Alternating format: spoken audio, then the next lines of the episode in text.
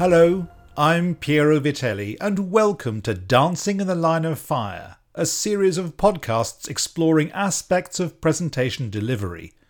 Don't forget, you're welcome to join the discussion on Twitter using the hashtag Dancing in the Line of Fire, all one word, and in the last episode, I'll try to address any questions you may have had along the way.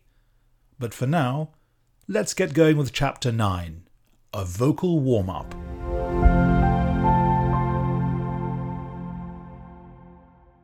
You could walk into a maternity ward anywhere in the world and you'd most likely have absolutely no idea of where in the world you were. All infants have a natural voice, which is full, rich, powerful, and well supported, and therefore they all sound very much alike.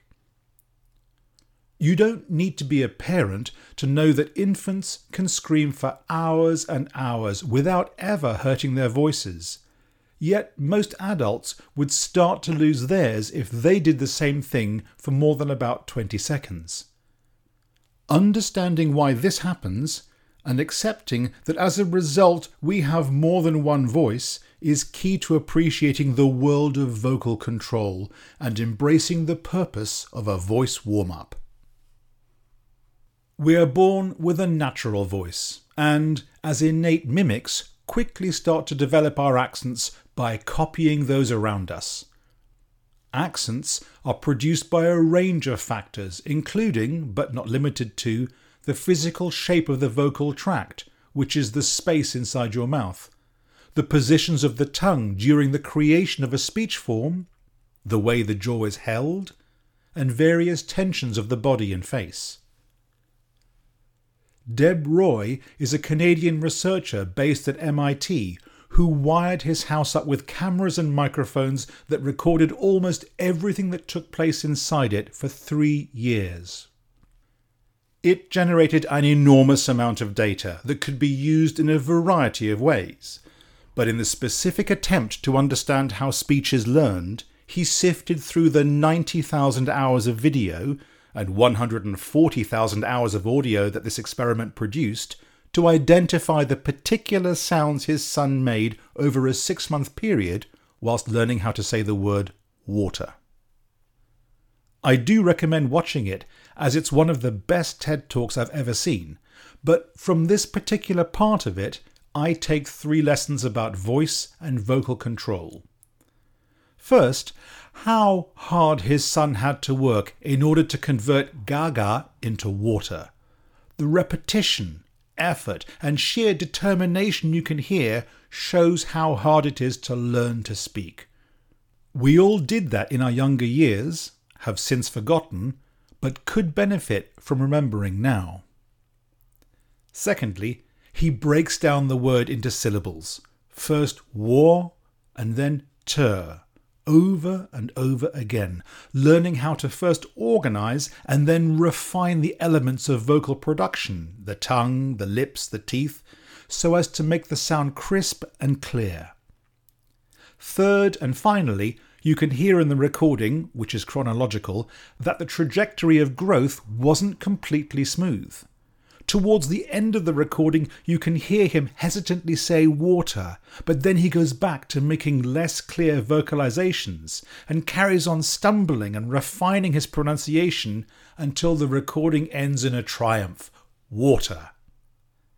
I suggest that this recording is a sobering reminder for us that using our voice effectively comes with a great deal of effort, working to perfect the different component parts and understanding that sometimes it's a case of two steps forward and one step back, which can be a bit disheartening. I grew up without a television, and so, in my early teens when one first arrived, I overindulged for a while. It was the first chance I had to study people's mouths as they speak without the embarrassment of being caught staring at them. And I developed first an awareness of, and then a passing interest in, the different physical habits people use in their voice production. For example, I can remember the newsreader, Sir Alastair Burnet, having literally a stiff upper lip. It didn't seem to move at all when he spoke, and after trying to speak in a similar way, I developed the opinion that his tongue had to be working very hard inside his mouth in order for him to speak clearly despite the fixed mask of his face, and his steady, measured pace probably helped, not to mention adding to the gravitas for which he was known. Joshua Rozenberg, the solicitor and legal commentator, was the BBC's legal correspondent in the 1990s and had a very specific way of moving his jaw slightly to the left when pronouncing certain words that contained the letter S. I say had, but he's very much alive today. It's just that a half hour's research on YouTube shows that he no longer has the habit. And that's the thing about habits. They change over time and get replaced by new ones, sometimes by conscious effort, and other times because, well, things just change. Angela Devaney was one of my voice coaches at drama school, and on day one she told our class that in three years you will change the way you breathe. I remember thinking rubbish at the time, but she was quite right. Echoing the story of Ian Waterman and his efforts to mitigate his loss of proprioception from chapter 3, the techniques she instructed me in have gently submerged from the conscious world of her two hour voice classes, held several times a week for three years at drama school, down to my unconscious, where they now live on as old habits that die hard and are very helpful when I present or record podcasts. Most of us develop our voice through unconscious mimicry during our early years, although some then choose to alter theirs deliberately later on in life, as was famously the case with Margaret Thatcher.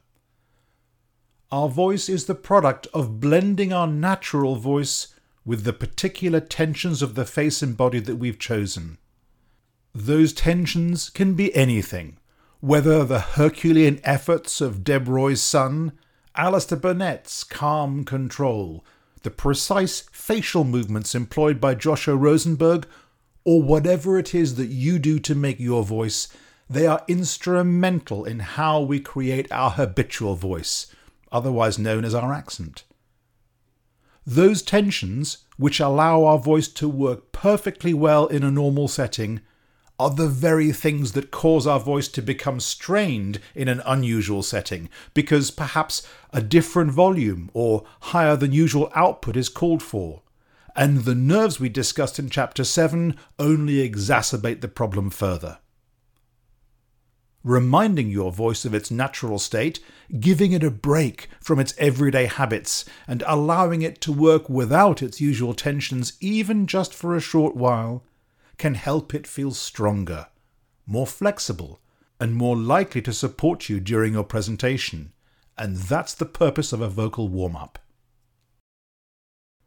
The importance of breathing in voice production cannot be overstated. It is the first thing you ever did in your life, and it will be the last thing you ever do, and it needs to play a no less important role in a voice warm up. As with the physical warm up in the previous chapter, you'll need to find a space in which you don't mind doing exercises that might seem silly, and begin by warming up your body in much the same way as before. Remember, don't do anything that stresses or hurts you or your voice, and remember to keep as relaxed as you can.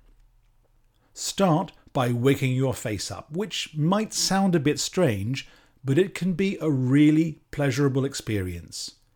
In my voice workshop, I always encourage participants to yawn. It's one of the best things you can do.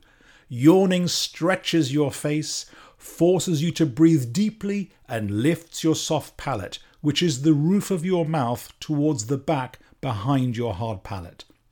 When you yawn, it makes the cavity that is your mouth bigger, which creates a more resonant sound box with which to make noise. Gently massage your cheeks, using your palms to push them up, back, down, and forward. Using your fingers, massage under and around your eyes, just inside your eye socket, and then across your forehead. And lastly, wake your head up by using your fingers on your scalp as though washing your hair. Yawn again, and as you do, use your hands to stroke down from your ears along your jawline and get a sense of your jaw hanging loosely open. One of the best exercises to loosen your jaw and face was demonstrated in a scene from the film The King's Speech, which portrayed the relationship between King George VI and Lionel Logue, a speech therapist who helped him cope with his stammer. Clasp your hands in front of you and try to separate the muscles of your hands, arms, and shoulders from those in your neck, jaw, and face. First gently, then more vigorously, shake your hands up and down as though using a cocktail shaker, and you'll be able to make your jaw flop up and down. If your physique is anything like mine, it's a great way to get each of your chins to move independently, and perhaps even get your cheeks flapping around a bit too. It's also a great way to let your voice make a noise, and it might sound something like this. See? It's utterly ridiculous, but it's a great exercise to do. It's also important to get your tongue working for you, which is why chewing gum is an excellent way of starting a vocal warm up.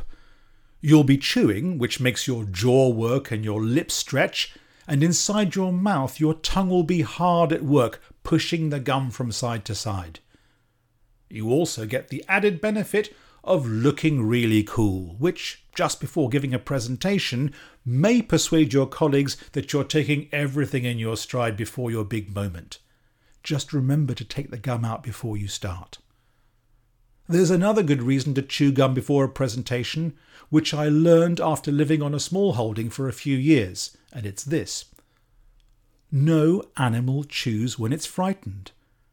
Often I've walked out into our field where there'll be a group of sheep quite happily chewing. They're almost always chewing, yet if you startle them, they stop. The same is true for other animals and, so far as I know, humans.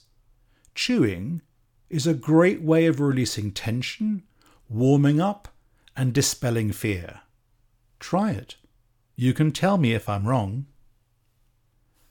Now it's time to start regulating your breath. And the first thing you need to do is become aware of how much air your lungs can hold, which is, on average, 6 litres when full. 6 litres? That's a lot. Here's an exercise to try. Fill your lungs with air and then start counting out loud in a normal speaking voice from 1 to whatever number you can reach before you run out of air. Depending on the volume you use, you'll almost certainly reach into the high 20s or low 30s, and that's plenty. Next, hold your finger about a foot away from your mouth and imagine it's a tea light candle, and then take a lungful of air. What you're going to do is slowly blow the air towards the candle in a column of air about the size of a straw, and the objective is to control the outflow of air and regulate it so that you make the flame flicker a bit. Don't blow it out. This is not about power, it's about controlling your outbreath. It stands to reason that the more control you exert, the greater the sense of control over your breathing you'll feel. So practice it. Do it again, but this time let your lips close and start to produce a hum. You can make the hum loud or soft. You can vary the pitch and you can make it swoop up high or drop down low. All the time you'll be accessing the ways in which you naturally resonate. Blow raspberries with your tongue or mouth. Use your breath to make a hoarse whinnying sound. Recite tongue twisters like red leather lorry, yellow leather lorry, or unique New York, or Peter Piper picked a peck of pickled peppers, or the lips, the teeth, and the tip of the tongue. All these things will help you exercise your voice and gain clarity and diction. There are so many vocal warm up videos online that you might use, and all of them are really helpful. And if you can work out what a peck of pickled peppers actually is, so much the better. Albert Mehrabian, Professor Emeritus at the University of California in Los Angeles, is, amongst other things, known for the 7%, 38%, 55% rule, which suggests that when communicating attitudes or feelings, the listener derives the meaning of what is being communicated in the following proportions 7% comes from the content of what is actually being said, 38% from the voice and vocal tones being used to say it, and 55% from the body language of the person who is saying it. There are many arguments for and against this model. For a start, you can't see my body language right now. So, is my ability to communicate somehow reduced? That said, I think it can be useful when considering congruence in communication. That is to say, that our voice and body seem congruent with what we're saying, as when they aren't, it can sometimes be quite obvious. My wife and I often know when the other isn't happy just by our tone, even when we've just said, No, really, I'm fine. The student slumped in the back row of the lecture theatre probably isn't agreeing with me when he says, Yeah, right and the presenter who says, I'm really happy to be here today, possibly isn't. Now, I don't know if Mehrabian's percentages are accurate, but equally, I'm not sure that it matters. Regardless of the actual percentages, I would argue that unless the content, voice, and body language are all aligned, the message is likely to be undermined in some way. Physically and vocally warming up before a presentation is, once again, a case of a familiar activity needing to be performed in an unusual setting. But for some, it will remain a source of too much discomfort or embarrassment to do. Luckily, your body has a memory, so you could warm up on the morning of the day you present, perhaps by going to the gym, and some of that warmth will last until you start but it won't be as good as it could be without some form of top up at the last moment. Perhaps, like looking cool while chewing gum, it might help you to find an activity that helps you warm up whilst not actually looking like it. Many years ago, a friend told me a story about their mother when she had been young. A woman in the prime of her life during the 1930s, she had been a keen exerciser and revelled in the ability to put her body through its paces. Back then, it was a time when gyms, not to mention female athletes, were less common, indeed accepted, than they are today, and she'd struggled to find an outlet for her need. Apparently, she was often to be found on her local high street with raincoat and rolled up newspaper in hand, running for a trolley bus that she always just failed to catch. On a few occasions, I have suddenly remembered that I've forgotten something in my car right before a presentation, and I've had to rush from a fifth floor office down to the car park and back up again in order to get my blood flowing, my energy raised, and my voice working. If content, voice, and body language are to be aligned, then each needs to be equally prepared, warmed up, and focused. And anything that allows you to do that will be the perfect warm up for you.